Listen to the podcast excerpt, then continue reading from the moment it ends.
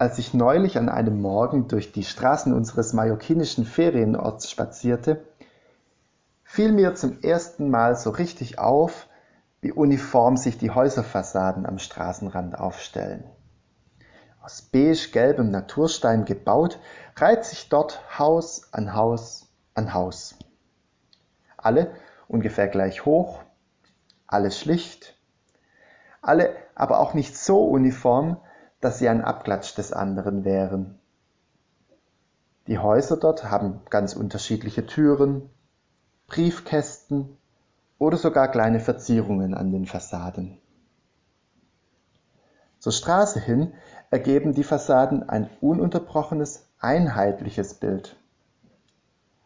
Dahinter beginnen dann die großen Unterschiede. Hinter der einen Fassade verbergen sich die Gemäuer eines einfachen Hauses, in dessen vier Wänden eine kleine Familie ihren Alltag lebt. Hinter der anderen Fassade verbirgt sich ein stattliches Ferienhaus mit Pool. Hinter einer Fassade entdeckte ich einmal bei offener Tür sogar eine große Schreinerwerkstatt. Und hinter der Fassade eines wieder anderen Hauses konnte ich überrascht eine Plantage voller Orangenbäume entdecken. Die Fassade begrenzte die Plantage und wo einst Türen und Fenster waren, wurde notdürftig zugemauert. So konnte man den Schatz hinter der Fassade nur durch die Schlitze entdecken. Als ich merkte, wie vielfältig das Leben hinter den Fassaden aussieht, musste ich schmunzeln. Mir kam es vor, als würden die mallorquinischen Außenwände mich austricksen wollen. Hinter gleichen Fassaden steckt das gleiche Innenleben, sagt mir doch da mein Gehirn. Oft glaube ich deshalb, dass ich Dinge auf den ersten Blick komplett richtig einschätzen kann.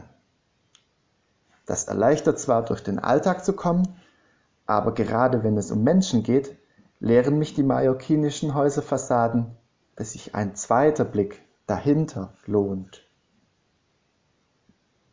Diese Lektion lernt auch der Prophet Samuel in der Bibelgeschichte, als er von Gott nach Bethlehem geschickt wird, um dort von einer bestimmten Familie einen bestimmten Sohn zum König zu salben.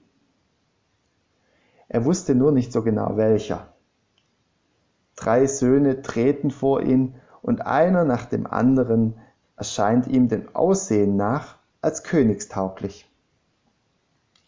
Gott kanzelt Samuels Urteil aber jedes Mal ab und sagt einmal den bekannten Satz zu ihm, ein Mensch sieht, was vor Augen ist, Gott aber sieht das Herz. Wir Menschen können wirklich nur sehen, was wir vor Augen haben oder was uns auch gezeigt wird von unserem Gegenüber. Das ist auch in Ordnung so.